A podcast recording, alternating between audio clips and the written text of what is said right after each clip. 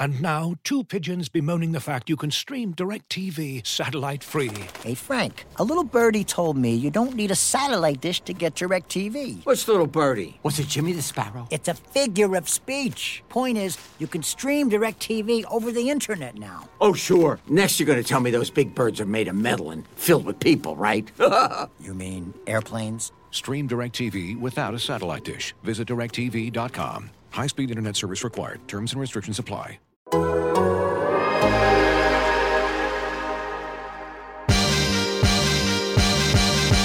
I'm down to dunk. And I'm down to dunk. I'm down to dunk. This is J-Dub, and I'm down to dunk. I'm Shai Gilgeous-Alexander, and I'm down to dunk. This is Lindy Waters, and I'm down to dunk. I'm Mike Muscala, and I'm down to dunk. This is Jay Will, and I'm down to dunk. This is Kenrich Williams, and I'm down to dunk. This is Lu Dort, and I'm down to dunk. We say this is Lu Dort, and I'm down to dort. Yeah.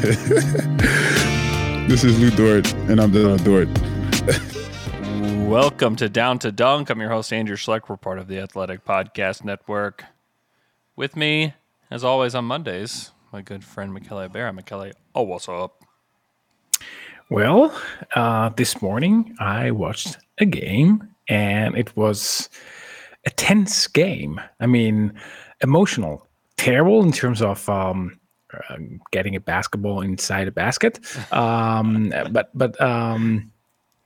great for everything else. I mean, this team can get you excited for in many different ways. I mean, you have the we can't miss game, we have the Shai game, and then we have these games where, yes, Shai is great, but it's the greedy defense. It's the not letting it go, just being there in the moment. And at the last possession, like, nail the most important shot and nail the most important defense of the game. It's impressive. Yeah, that final play...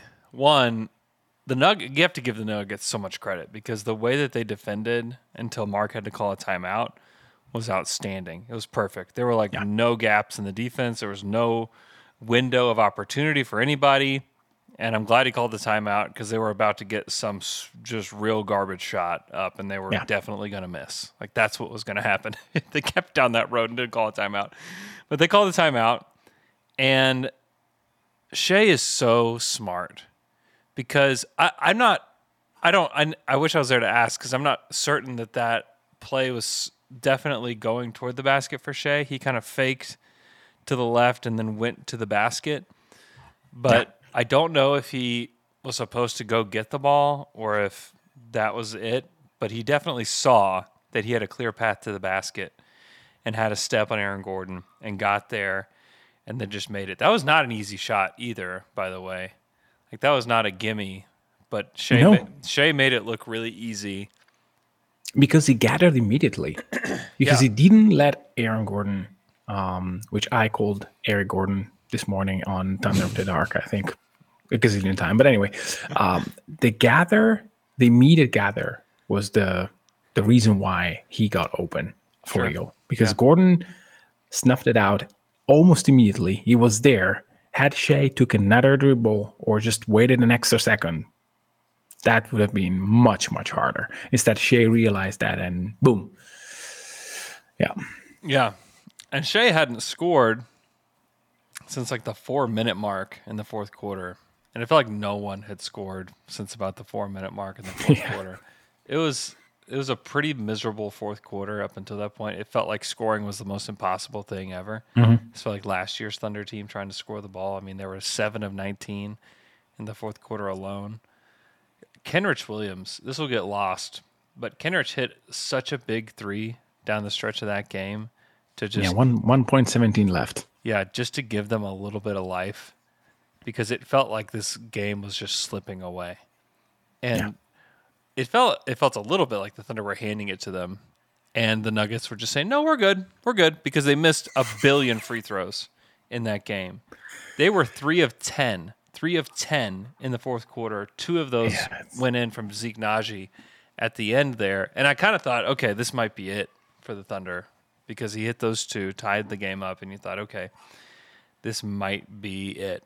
And they ended up pulling it off, one, because of the outstanding play call from Mark, outstanding pass from Giddey, outstanding finish from Shai. It was great. It was just perfect.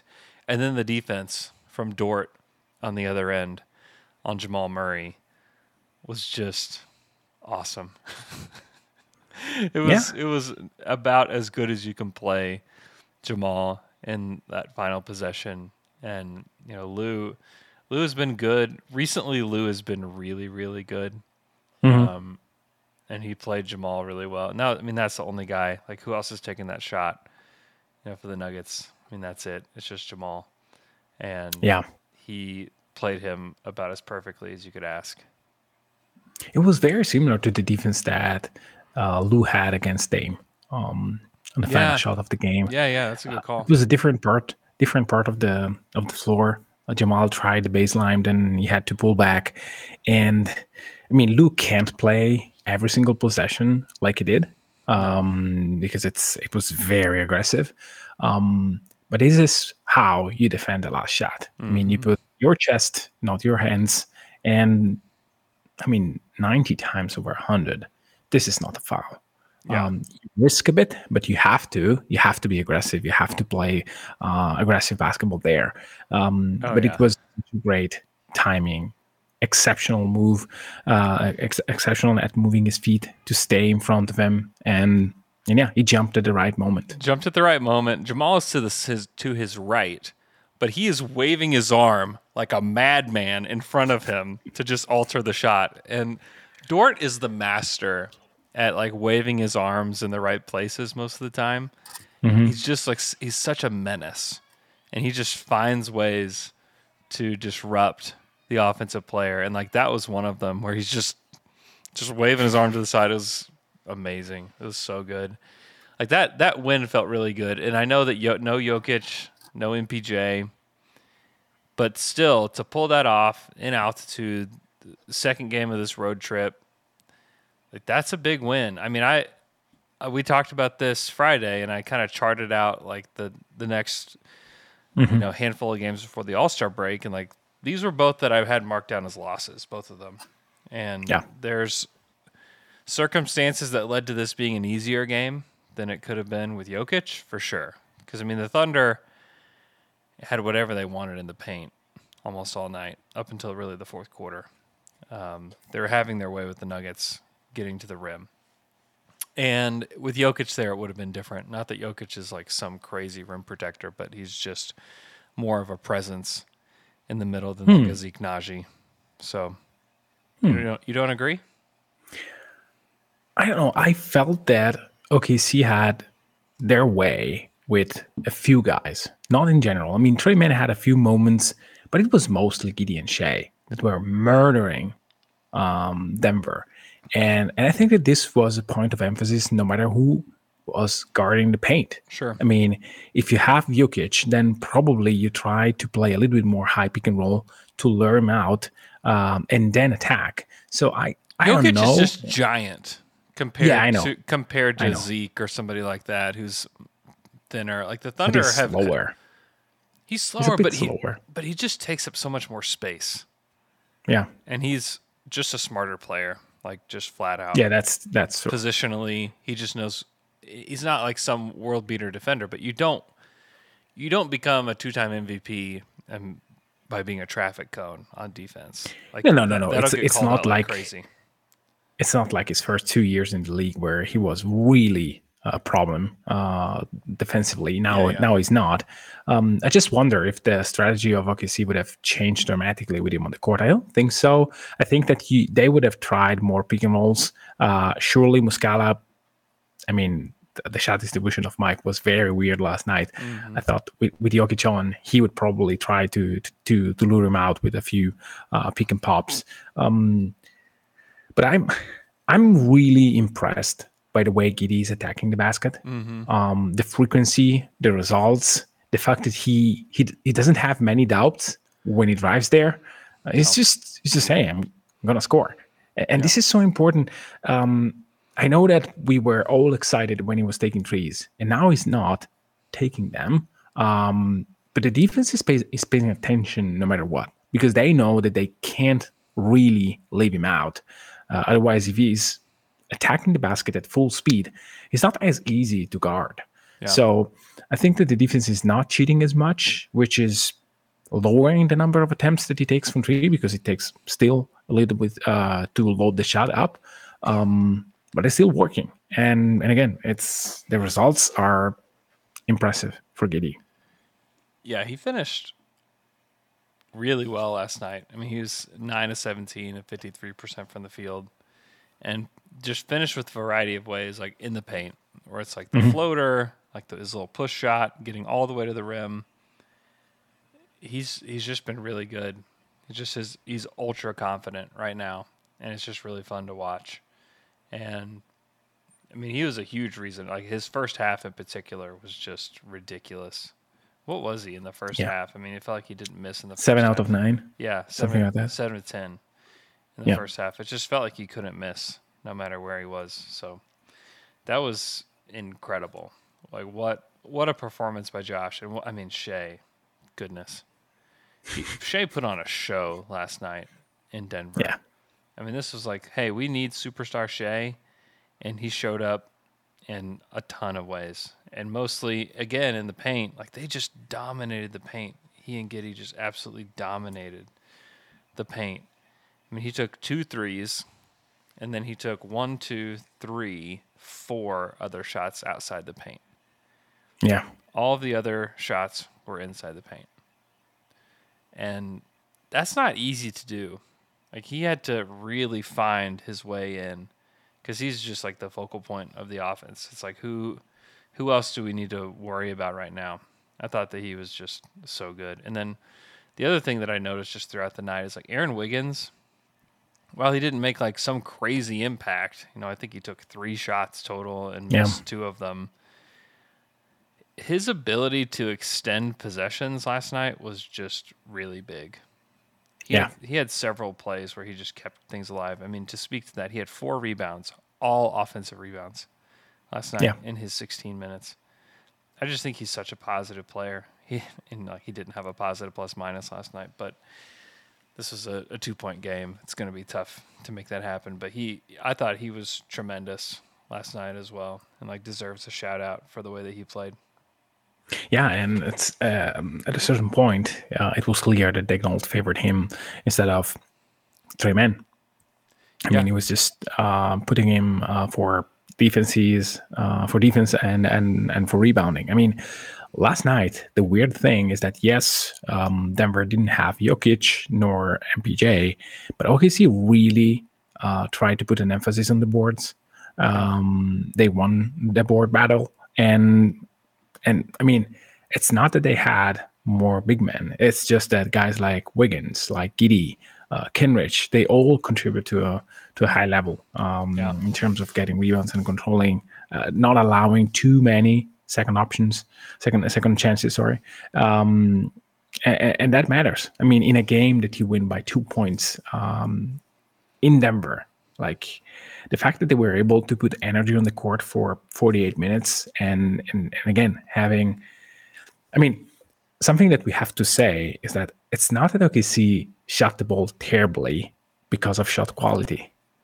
I think that they created so many open shots, and they were just missing, but it's not that they didn't create very good looks. I mean, Isaiah Joe had probably 1 contested 3, and he just made 1 out of 5? I don't remember. 2 of 7. 7, yeah, okay. Yeah. Still not a great percentage when he has like 6 shots. Yeah. Yeah, I mean, it was just a weird night, honestly. Like, it was a weird game. It was an intense game. I wouldn't say it was like a well-played game. Like, just the kind of shots they got in the fourth quarter, especially, were just like, oh man, come on, guys! Like this isn't it. Like the offense wasn't working, and some of that was Denver. I mean, they could throw out a unit that like defended really, really hard. Like KCP is really good, Aaron Gordon's really good, Bruce Brown's really good, Zeke Nnaji is trying real hard. You know, like there's like reasons why it was tough on the Thunder. But they got, obviously they got just the right amount there at the end, you know, and really it was what the catalyst for winning the game was just the way they started. You know, they won the first quarter 27-18 and they got up early and they looked really good from the jump. And that was the catalyst because it was like nip and tuck from there. And then Denver outplayed the Thunder in the fourth. And then if honestly, this is like the anti-Heat game where they shot 17 of 33 from the line. And it was just, I mean, if I were a Nuggets fan, I would be so mad.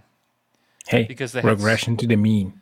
Yeah, exactly. It's going to happen. They had so many chances. I mean, they could have had that game wrapped up. I mean, you just make five more free throws, like the game's wrapped up. Like that would have been it. And still they wouldn't have shot a good percentage from the line had they made five more. They're 51% from the line. Like that's just unacceptable. Like that is just so bad. A lot of that was Aaron Gordon, who was 6 of 13. Like, oh boy. Like and you feel a little bad for him because he played really well otherwise. But it was great. Like there were sometimes where, and this is where you watch him and you're like, oh, okay, there's Orlando, Aaron Gordon, where he's trying to be too aggressive, going to the hoop, and he's just like he doesn't have any control once he gets there. He's just bigger and stronger than guys and faster than guys, and he can just get there. But once he gets there, he's a little bit like Dort, where it's just like I don't know exactly how I'm going to finish this, but I'm just going to get there. He did that a little bit, but his defense was the reason why this was close.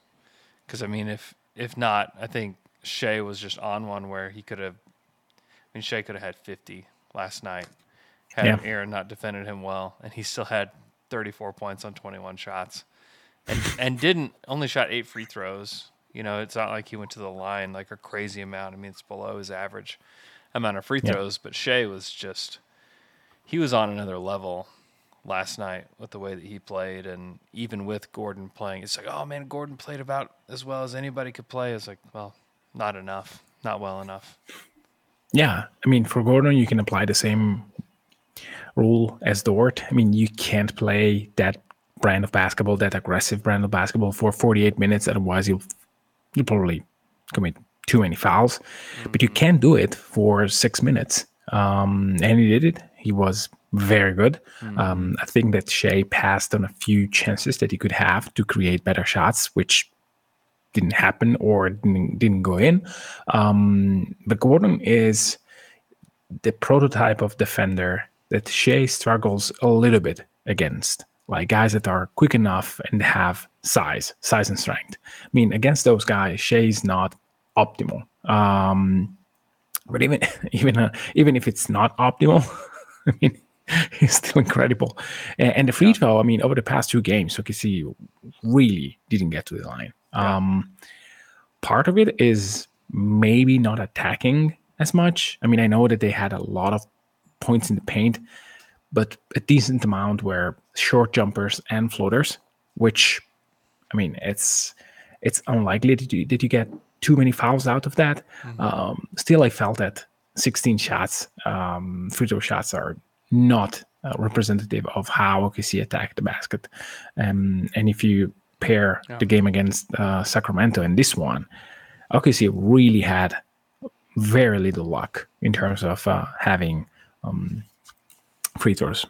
So to me, yes, Jokic didn't play, MPJ didn't play. Denver shot the ball terribly from the free throw line. But this is still a win that OKC was not gifted.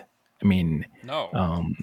So it gives me hope that even if they don't, they didn't take too many free throws, they didn't shot the ball particularly well from 3. They were 26.7%. They were still able to manage the game and to win it. Again, it's impressive. Yeah, showing poise in those final 2 possessions, where it really mattered was. Is what they need to do. I mean, it's like another touch point for them, and they're 23 and 24 today, and I mean 23 wins was their over under for Vegas. I mean, they win one more this week. They're over that, and we still have a giant chunk of the season left. I mean, it's pretty impressive stuff that they've been able to do. And obviously, most of that credit goes to Shai, but then a lot of it needs to go to Mark. It's been tremendous. Yeah, I thought Mark coached a really good game, and then Giddey, and then Dort. Like, those guys have just been so good. Yeah, I mean, you look at the standings currently. They're on the outside looking in on the play-in. They're tied with the Golden State Warriors at 23-24. They have a game with the Warriors coming up soon, which will be a very interesting one. I can't quite get a grasp on the Warriors, honestly. Like, that loss to the Nets yesterday was just a little baffling to me. Kyrie was obviously just ridiculous, but this was the full squad for the Warriors, and then you lose in Chase Center to the Nets without KD. It's like, what's going on here? Yeah. Like, I don't quite know what to think about them. You know, unless maybe it's an end of an era. I mean, feels like it could be. Or they just will turn it on over the last 20 games of the season just to give it a try. It's hard. It's hard to be this bad and then turn it on. Yeah. I mean, you think that, like, they turn it on, and like they had some decent wins recently, and then I don't know. They got the Grizzlies. Like, the Thunder have a tough schedule, but Golden State does too. Like, they got the Grizzlies at home. I think Wednesday night. Yeah, mm-hmm. Yeah, Wednesday night. Yeah, sounds about right. That's a really interesting one, because, like, upcoming for the Thunder, if you're choosing dumb and you want them to win, you know, they have the Hawks on Wednesday night here in OKC. Like, that's an interesting one, because the Hawks have started to get it going a little bit. They had won 5 in a row before they inexplicably lost to the Hornets. It's like, come on. But they beat Pacers, Raptors, Heat, Mavs, Knicks. It's like, oh, okay. Like, that's a really good stretch. And then you go and you lose to the Hornets. Like, the minute I start to have faith in them, then they lose to Mason Plumlee was like 25-11 in that game. It's like, come on, guys. Like, you cannot allow something like that to happen. So that's a really interesting one. That's a toss up to me. Like, if they can beat Atlanta, like, I think they're talented enough to beat Atlanta. Then they have on Friday they play Cleveland, which is super hard. That's a tough one. Cleveland is just good. Like, they're just flat out a good team. They're not flawless, but they're really good. They beat a Bucs team that is good. The Bucs didn't have Giannis, but still, like, the Bucs are schematically still really tough. And Evan Mobley in that game. Did you see what Evan Mobley did against the Bucs? No. Well, first of all, he had 27 shots, which just, like, made me really proud of him. Wow. Yeah. Yeah, no Donovan Mitchell. And I don't know what Mitchell's status would be for Friday. I don't know how long he's going to be out. But he had 38, 9, and 3. That's nice. It's pretty nice. Like, that's the version of Evan Mobley that, like, all the bloggers and podcasters have been talking about. And we haven't seen that version of him a whole lot since he's been in the league, just because he doesn't get 27 shots typically. And so I think that's cool to see, because he's a really good player. So that matchup should be tough. Like, the Thunder will definitely not be favored in that matchup against Cleveland at home. And then they have the Warriors on Monday night, January 30th at home. So that's a tough little stretch here. They're already through two of those games, and they're .500. Lost in Sacramento, won at Denver. Like, that's about as good of a start as you can get. And I had them banked one win out of these 5, and still, like, you can get to .500. Yeah, you know. Yeah, and I mean, it's 3 games at home. It's not that you have to win one, but it would be good. to win at least one. Yeah. Yeah. If you're hoping for the play-in, hope is not lost if they lose all three of these.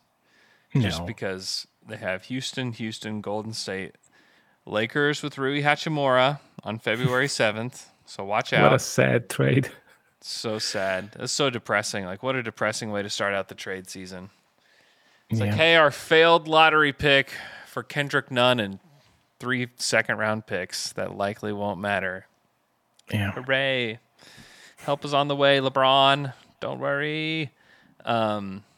They probably would get some more fans. Just having a player from Japan is like, it's great. You know, it's kind of cool for. I hope the Lakers make the playoffs just for Rui now, just because I want to see him in the playoffs. Yeah, I mean, and Rui is one of the good examples of being a little bit unlucky and being on a team that really doesn't maximize what you have. Oh, granted, yeah. I don't know because no one knows if had Rui been picked from another team, what changes? I have no idea, of course. Yeah. And if you look at the way in which some of the development of the OKC players over the past few years, how they develop them, not necessarily the results, but the way in which they try to insert concepts that maybe players are not familiar with or players struggle with at the beginning. Yeah. And with Rui, I mean, he's very talented. He was coming out of Gonzaga, like one of the top 10 prospects in this draft. Yeah, and he was like 20 points, I think like 7 boards and like not an insignificant number of assists per game. Like he's extremely talented. He played there a few years, which is like whatever, but you know, he wasn't like some like one and done guy. No, I think he was a junior when he was drafted, 21 years old. Yeah. Same age as J-Dub. And you could see him in a point forward role, but he you have to work on the fact that he was okay taking mid-range shots and not threes, and that his shot diet was not perfect for the league. And instead, I mean, I didn't see that coming to fruition. When I see him playing, I mostly see the same player. Again, with a bit of injury. I mean, he was a little bit unlucky on that end. But still, I mean, you can see that how you develop players is almost as important as the player that you take. I mean, it's and with Washington, it's not great. I mean, if you look at the last few drafts, I mean, it's not great. Is an understatement. Yeah. It's a bit depressing. I mean, Johnny Davis's past draft, and it's looking like one of the worst picks.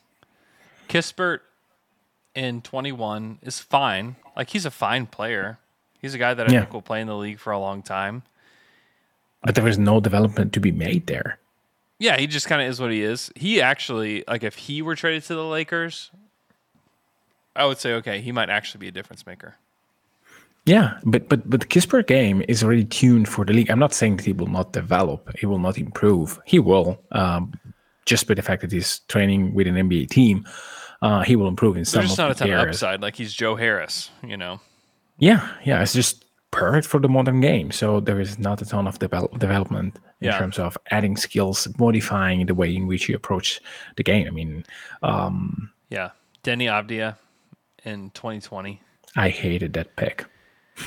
It's a pretty gross pick. I just don't know what he does that's good. And then you like look at the guys that were still left on the board, like Devin Vassell, definitely helpful. Tyrese Halliburton, obviously a great player.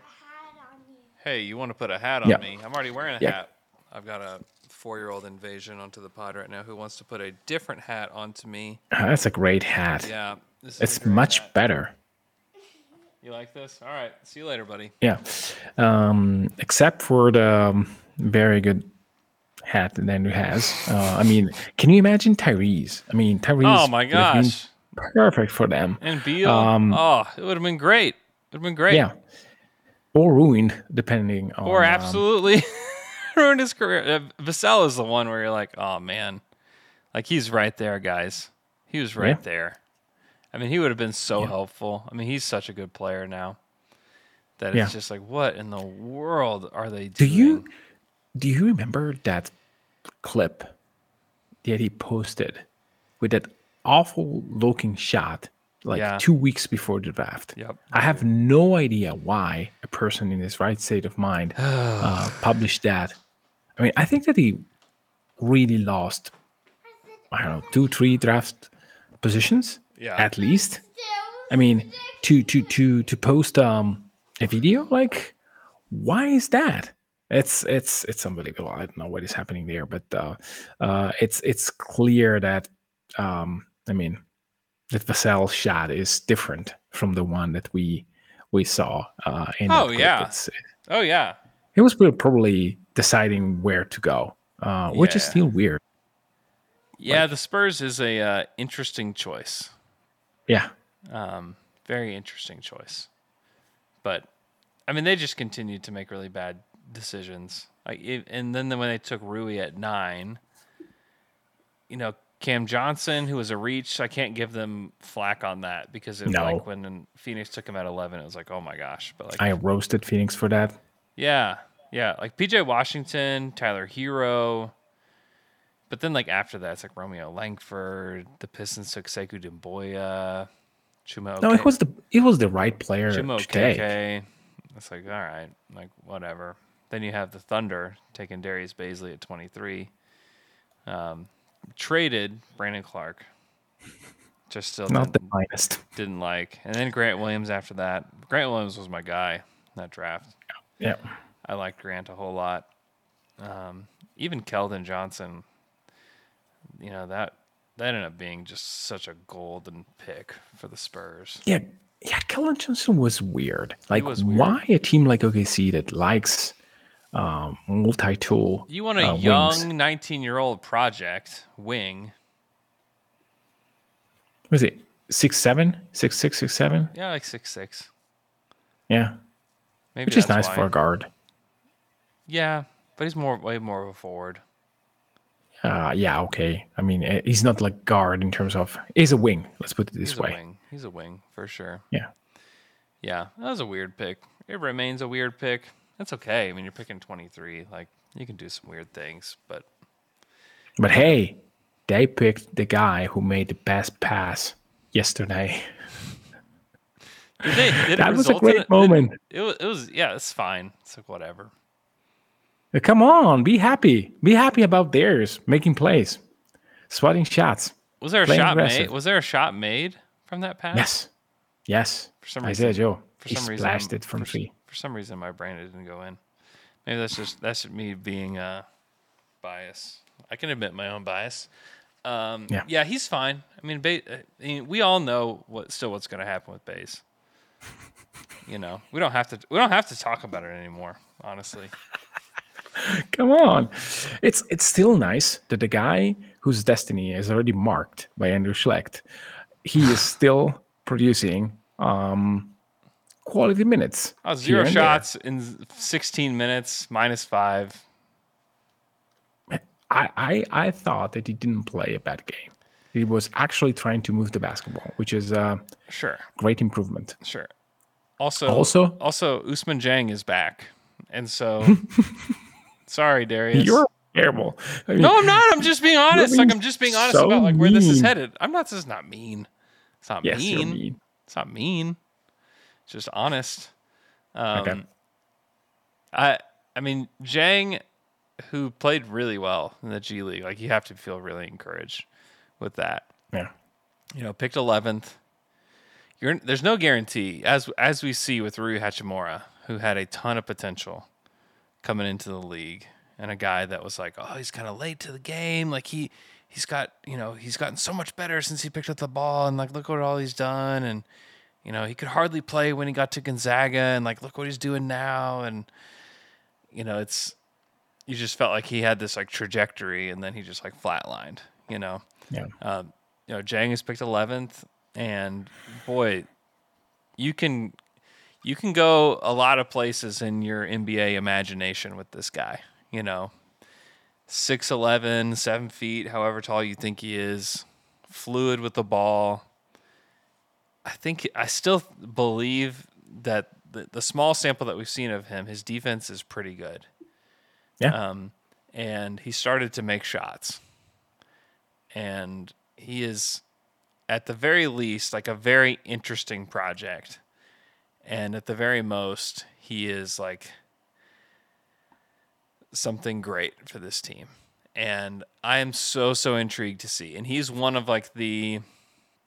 He's just a wild card because no one's really counting on him as a piece of the future of this team, you know, as part of the fan base, just because we haven't really seen a whole lot of him. Like you think about Shai and Giddey and J-Dub and Chet, and you're like, yeah, those are the guys.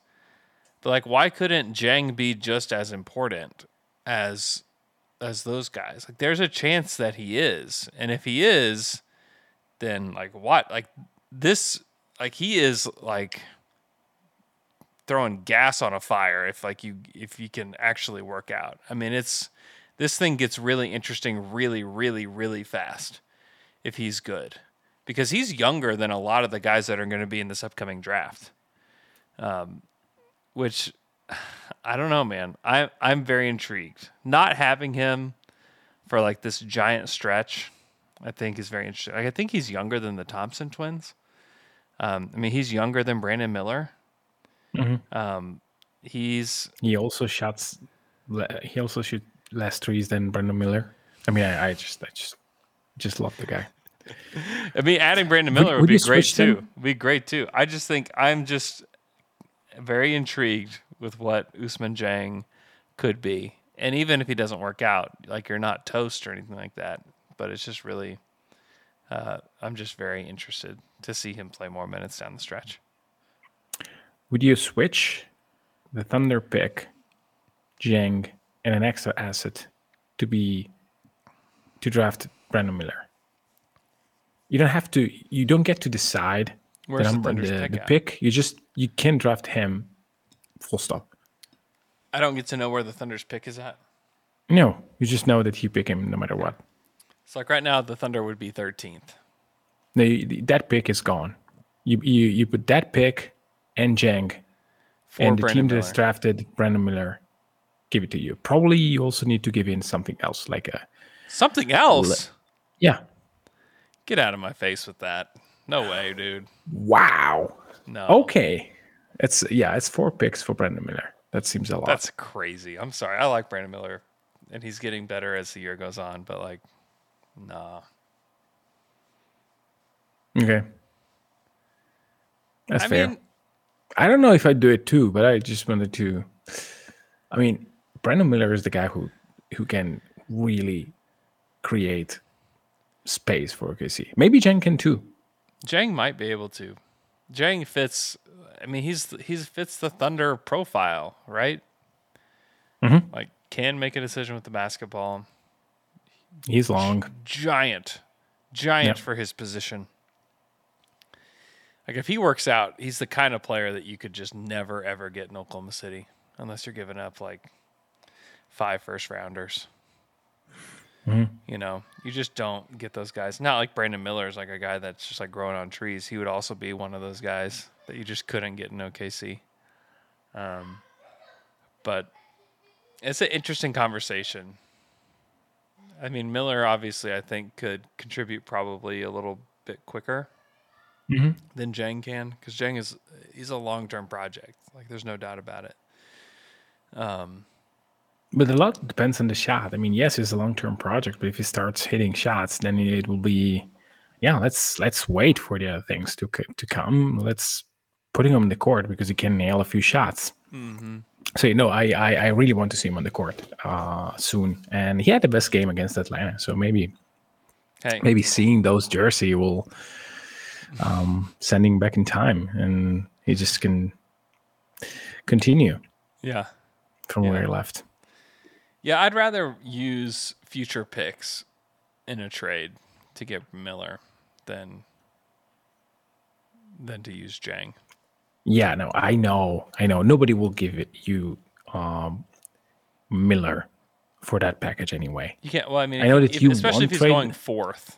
It's like we're gonna take on Dieng, who is like we don't even know what he is. you know, and it depends on what the draft evaluations were. But it's like, hey, he went 11th in the draft. Yeah. So you're basically saying we're going to give up. There's no reason to believe that. You could even say that it's a little bit worse than the 11th pick. So you could say it's like giving up pick 13 and pick 15. And another one. And another one. See, like, that's where I'm like, yeah, no way. If I'm the Thunder, I'm like, nah, eh. But even if I've got the 4th pick, if like that's what you got, let's say you're the Spurs. Yeah, that's and you're sitting point. Back I mean, and you're like, hey, we could have Brandon Miller, or we could have the 13th pick, this guy that was picked last year at 11th that didn't play hardly at all, and then a future first. It's like, I don't know. Just give me the guy. Like, we've sucked. Yeah. We've sucked all year so that we could get like these middling first round picks, basically. Like, nah. Just give me the guy that's picked toward the top of this awesome draft, you know? Yeah. But also, like, Brandon Miller's not, if that is like the Spurs pick, like, that's not the savior of the Spurs. Well, no. But I'd like to have him. I know, but they need somebody. They need like a hub. They need a guy. Like, they need their guy. And Brandon Miller needs, like, will function so well off of a guy like Shai or a guy like Giddey. You know, he's not necessarily somebody that's going to, like, give me the ball and I'm going to go create something. You know? Yeah. So I would be, if I ended up with the 4th pick as a Spurs fan, I'd be a little dejected. You know? 'Cause hey, maybe you draft a Josh Giddey type of guy. Yeah, I mean, that's part of it with this draft is, like, Wembanyama, Scoot, Amen Thompson.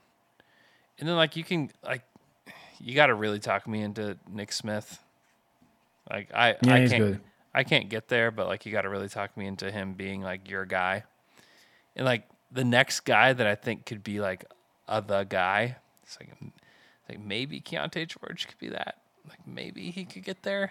And then everybody else, I'm like, no, these are, like, complimentary guys, you know, for the most part. Like, everybody else is, like, pretty complimentary. You know, Asor Thompson is, like, a complimentary guy. Grady Dick, complimentary guy. Jarris Walker, complimentary guy. Jett Howard, complimentary guy. Anthony Jett Howard, just please stay in college for another year kind of guy. It's not going to happen. But anyway, this is a great tangent. We know about this guy because we have a show every single week that talks about them. So yeah. If you are not subscribed, please do. Yeah. And you can get everything. Yep. Dream Team Draft Show. Okay. This episode is brought to you by Michelob Ultra, the official beer sponsor of the NBA. Want to get closer to the game than ever before? Michelob Ultra Courtside is giving fans the chance to win exclusive NBA prizes and experiences like official gear, courtside seats to an NBA game, and more. Head over to MichelobUltra.com/courtside to learn more. Looking for an assist with your credit card but can't get a hold of anyone? Luckily, with 24/7 U.S.-based live customer service from Discover, everyone has the option to talk to a real person anytime, day or night. Yep. You heard that right. You can talk to a real human in customer service at any time. Sounds like a real game changer if you ask us. Make the right call and get the service you deserve with Discover. Limitations apply. See terms at discover.com/creditcard. When you're hiring for your small business, you want to find quality professionals that are right for the role.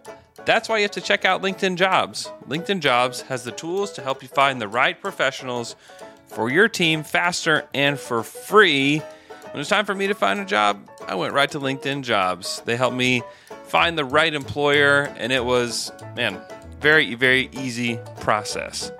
LinkedIn isn't just a job board. LinkedIn helps you hire professionals you can't find anywhere else. Even those who aren't actively searching for a new job might be open to the perfect role.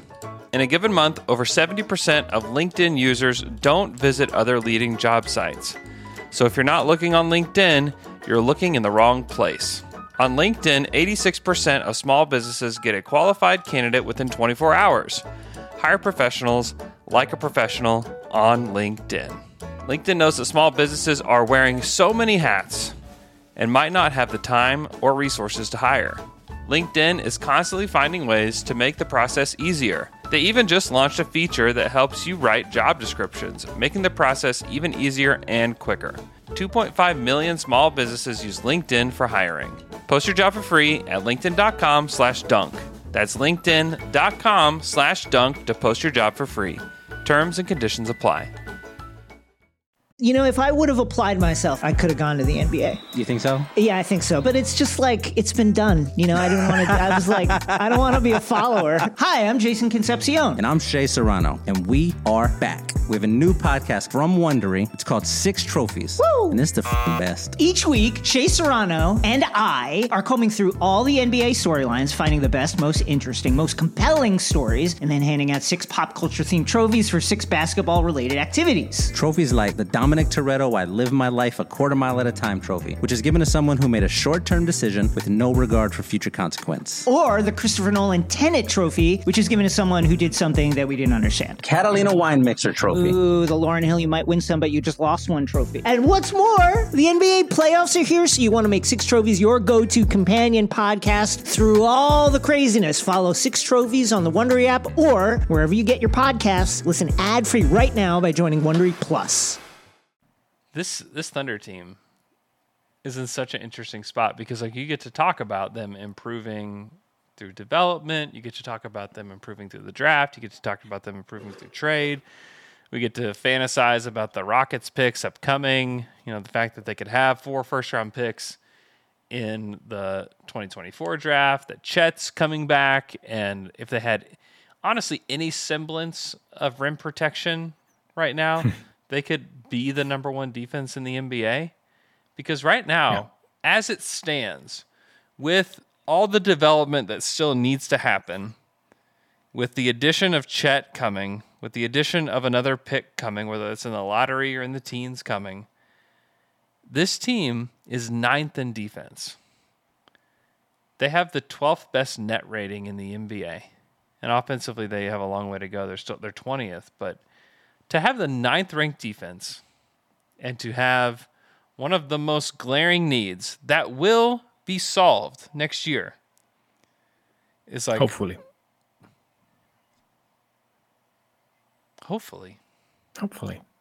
It will be solved next year. Yeah. Like that... Like if you're not excited, like that's got to get you excited. Because if you're... I mean, here's the top 5 teams... in defense. Hey, you got to go, bro. If top 5 teams in the league, Memphis, Cleveland, Milwaukee, Philly, Boston. Those are the top 5 teams. And then you even look at the teams after that, Miami, Brooklyn, Pelicans. Like every team above them is a playoff team. Yeah. Every team above them in the standings is a playoff team. I mean, that should give you some like extreme hope for where this is heading right now. Yeah, and I mean, either OKC is a playoff team as well, or they have the potential defensively to be a team that improves and gets there. I mean,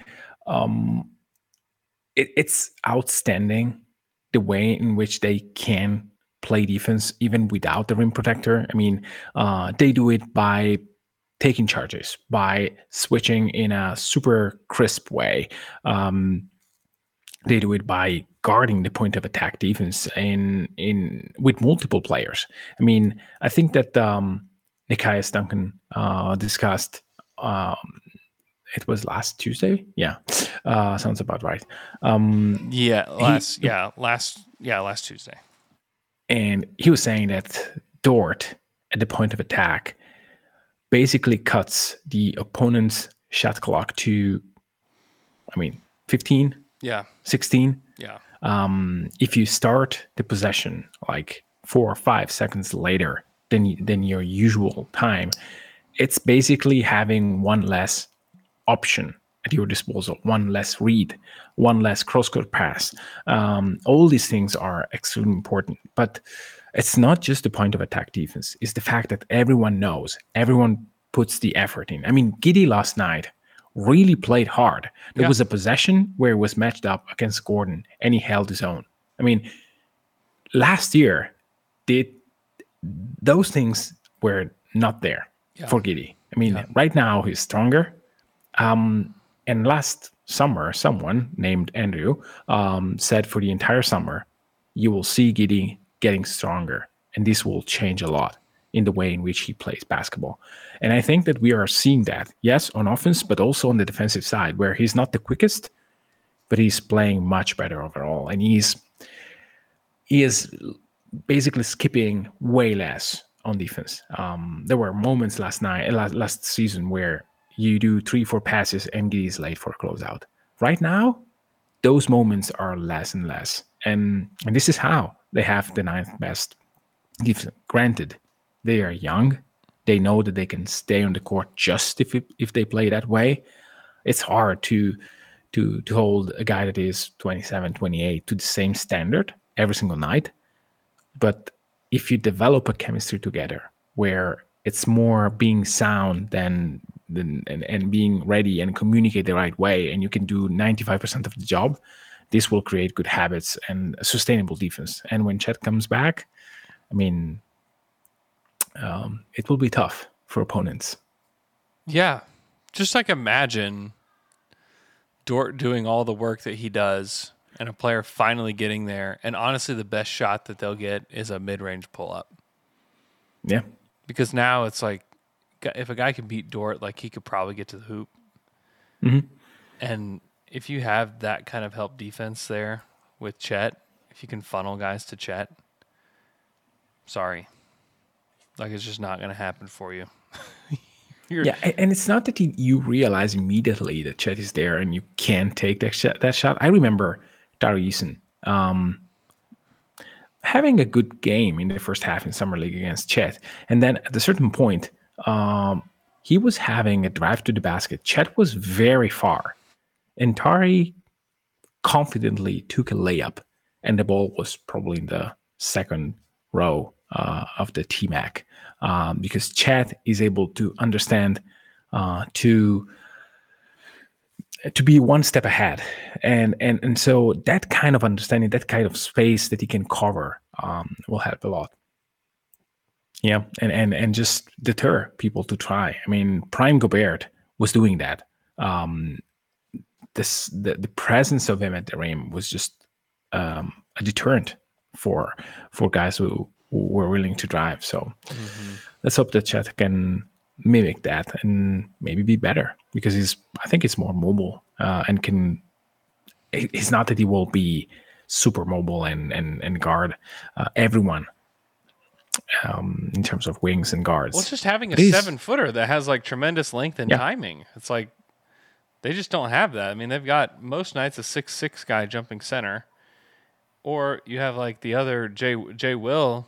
And it's like, yeah, he's good at, taking charges, but defensively, like, he's got a long way to go, to be an effective guy. Chet, I just think that he'll step in and just be helpful right away. I mean, you look at the other teams that are at the bottom of the defensive ratings.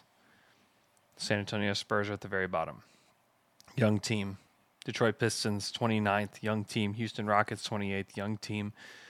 Charlotte Hornets, 27th, young team. Utah Jazz, 26th. And then, like, Orlando's 23rd. Indy's 22nd. Like, that's where all the young teams are. You look at every other team, and it's like, the rest of these teams aren't young teams. Those are all experienced teams. I mean, Memphis is at the top. They're one of the younger teams, but they're one of the teams that have figured it out. And, like, how did Memphis figure it out? Well, they played defense first. And then they had a star guard. I don't know. The Thunder aren't that different from that Memphis trajectory. I mean, Memphis made the play-in, ended up beating Golden State in the play-in and getting to the playoffs, and that was their like arrival. And you can't predict like that exact sequence happening for OKC. They may miss the play-in totally, because the thing about it is there'll be people, and I've even been on podcasts. I talked about this with Mark Schindler on Slam and Jam. Like, hey, do you think that they will go get X piece or like add one more guy or something like that? Like, no. And in fact, they're going to go the opposite direction, and they're going to be bringing in Ousmane Dieng, and he's going to play. And he's one of the younger guys from this past draft, and he's going to play a lot. And will he be more hurtful than helpful? Probably, because that's what teenagers are in the NBA. And that's going to be okay, because like this year is not the goal. Like, think about if they actually traded for OG Anunoby. Like, yes. You're going to have to extend him, give him a big fat deal. One, I don't even think he wants to play here. Like, honestly, like, let's just like be frank. Like, I don't think a guy like OG wants to play here. Like, you're going to tell OG, hey, OG, you want to come to Oklahoma City where maybe you're the third option? Maybe you're the fourth option, though. Like, honestly, like, if we're really being frank, like, you're the fourth option. You want to come here? Even if he said yes to that, you're going to have him taking on a huge, huge portion of your cap. And then it's going to force you to make decisions about guys like J-Dub way earlier than you want to. So you really want to do that? Like, the answer is absolutely not. It is nonsensical. Like, this is, one, it's not the time, because you don't even know who your team is. Like, you don't even know what you got. Until you have, like, a real chance to look at Chet with this group, you have no clue what you have. Absolutely no clue. And then you draft you can move in the margin. You can, if Muscala says, hey, look, my ankle is really hurting. Yeah. Can be on the staff instead of the field. Yeah. Sure. Yeah, sure. And you have, you can do like another Isaiah Joe type of deal, and you bring in somebody else that's like of that caliber, and they see if they work out. Yeah. But yeah, I mean, the New York Times put out an interview with Chet. I can't remember when that went out, but he just talks about how hard he's been working. And like, if you want to get really excited, you can go read that. There's not like anything like groundbreaking in it, but like just the fact that his attitude and the way that he has, quote unquote, attacked the program from the angle that he has, it's pretty impressive. Like, it's just an impressive mindset that you hear from him. So yeah, that went out in the New York Times. So it's you just have to be really excited, and you have to let it play out. Like, you have to let this whole process play out. There are so many guys that need a chance to develop. Jang is toward the top of that list with this current group, where it's like, yeah, we've got to figure out who this guy is. Like, is he worth investing more resources in to get us to the place where we want to be? You know, I don't know. I don't think they have any way of knowing that either. Like, let's figure out also, like, what do we have in Trey Mann? Like, Trey, you got the rest of this year and next year. We got to figure out if you've got the stuff, you know. Interesting wrinkle that I mentioned this morning already. I'm repeating myself a lot, but the fact that from a good stretch, Giddey and J-Dub were playing a lot of time together. Yeah. And that's shifted, now it's Trey Mann. Yeah, it's shifted. It feels like, okay, we know that works. We're gonna put that over here on the shelf. You know, here's the shelf of things that work, you know? And on that shelf is like the lineup with Kenrich at center. It's like, put that on the shelf. Now we're gonna throw out some other guys. You know? Yeah, which is okay. I mean, beginning of the fourth quarter with Giddey and with J-Dub, great. Put that on the shelf. Let's do something else. Yeah, let's see if there is something else that works. By the way, Gray Paper is suggesting that there are articles that discuss the possibility of OG going to Memphis. That would be actually neat in terms of Memphis getting a wing that, if the trade is for Brooks, plus I don't know how many picks. I don't know if a team like Memphis can trade a guy like Brooks. I don't think they would trade Brooks in it. I think they would keep Brooks and add to it, and they would probably trade. It would have to be like young pieces, right? Mm-hmm. It'd be young. He's Canadian. Maybe Toronto will get the. Yeah, but if you're Toronto, you don't really want Dillon Brooks. Why? Right. But it depends on the picks that you have. That we can talk about a lot of reasons why. But yeah, I mean, like, give me Santi, you know? Yeah. Give me, I don't know, Kenny Lofton just for fun. Zaire Williams. Zaire Smith. Oh, Williams, sorry. Yeah, I'd take Zaire Williams. Like somebody like that. Like Zaire, somebody that's got some upside, like Zaire Williams or Santi Aldama and some picks would be enough. And if I'm the Grizzlies, like I'm wanting to win now, like I'm not trading Dillon Brooks. And I know that there's like a lot of people don't like him and they think that he's not a winning player, blah, blah, blah, blah, blah. I don't care. Like I still want Dillon Brooks. Yeah. But if you replace Dillon Brooks minutes with OG. I mean, it'd be pretty great. You improve. You get more efficient. You get like better defensively, probably. I don't know.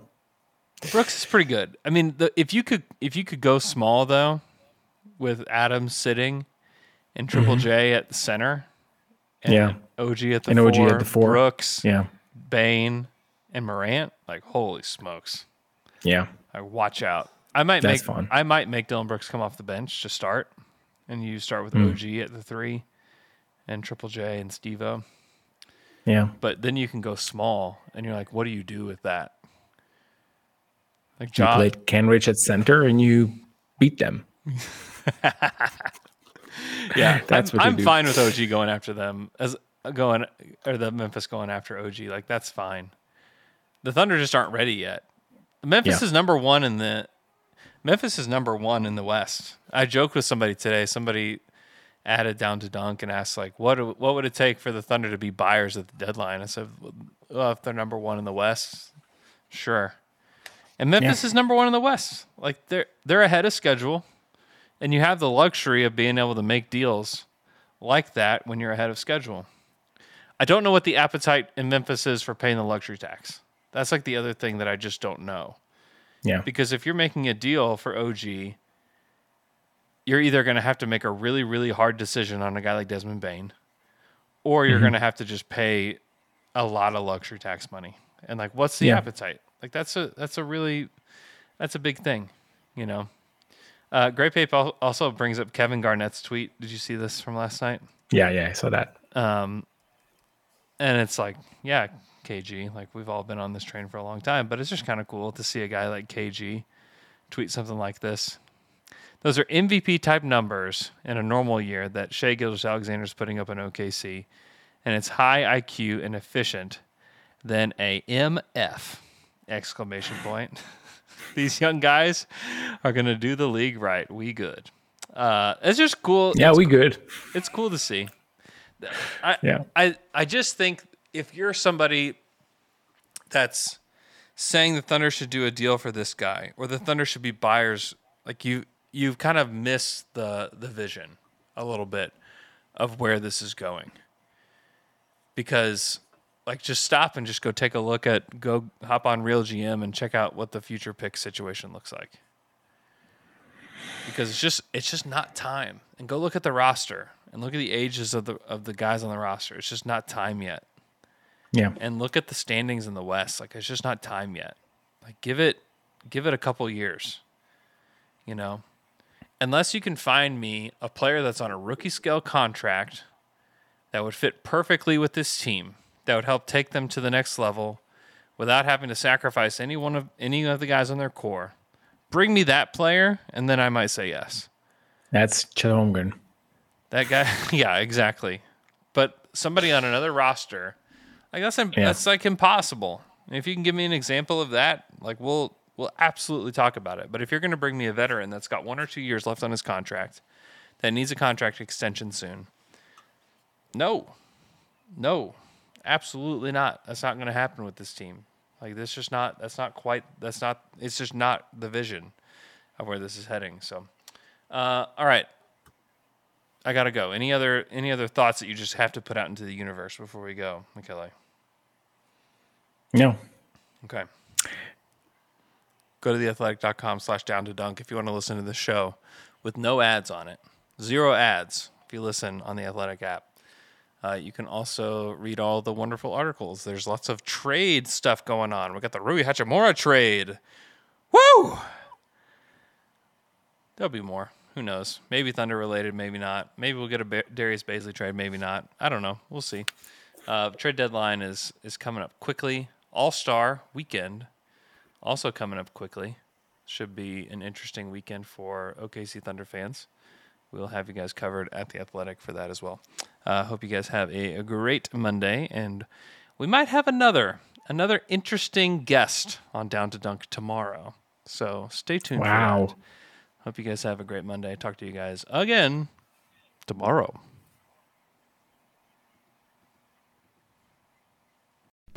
As you've probably heard by now, we've teamed up with BetMGM this season. We'll be using BetMGM lines to make all of our picks, and we'll have special offers for our listeners each week. If you haven't signed up for BetMGM yet, use bonus code The Athletic, and you'll get a one-year subscription to The Athletic, plus up to a $1,500 first bet offer on your first wager with BetMGM. Here's how it works.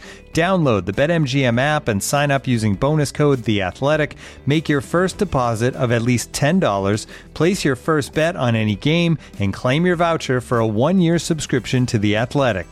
See BetMGM.com for terms. U.S. promotional offers not available in D.C., Mississippi, New York, Nevada, Ontario, or Puerto Rico. Gambling problem? Call 1-800-GAMBLER. Available in the U.S. Call 877-8-HOPE-NY or text HOPE-NY 467-369 in New York. Call 1-800-NEXT-STEP in Arizona. 1-800-327-5050 in Massachusetts. 1-800-BETS-OFF in Iowa. 1-800-270-7117 for confidential help in Michigan. 1-800-981-0023 in Puerto Rico. First bet offer for new customers only in partnership with Kansas Crossing Casino and Hotel. Don't forget, if you haven't signed up for BetMGM yet, use bonus code The Athletic, and you'll get a one-year subscription to The Athletic, plus up to a $1,500 first bet offer on your first wager.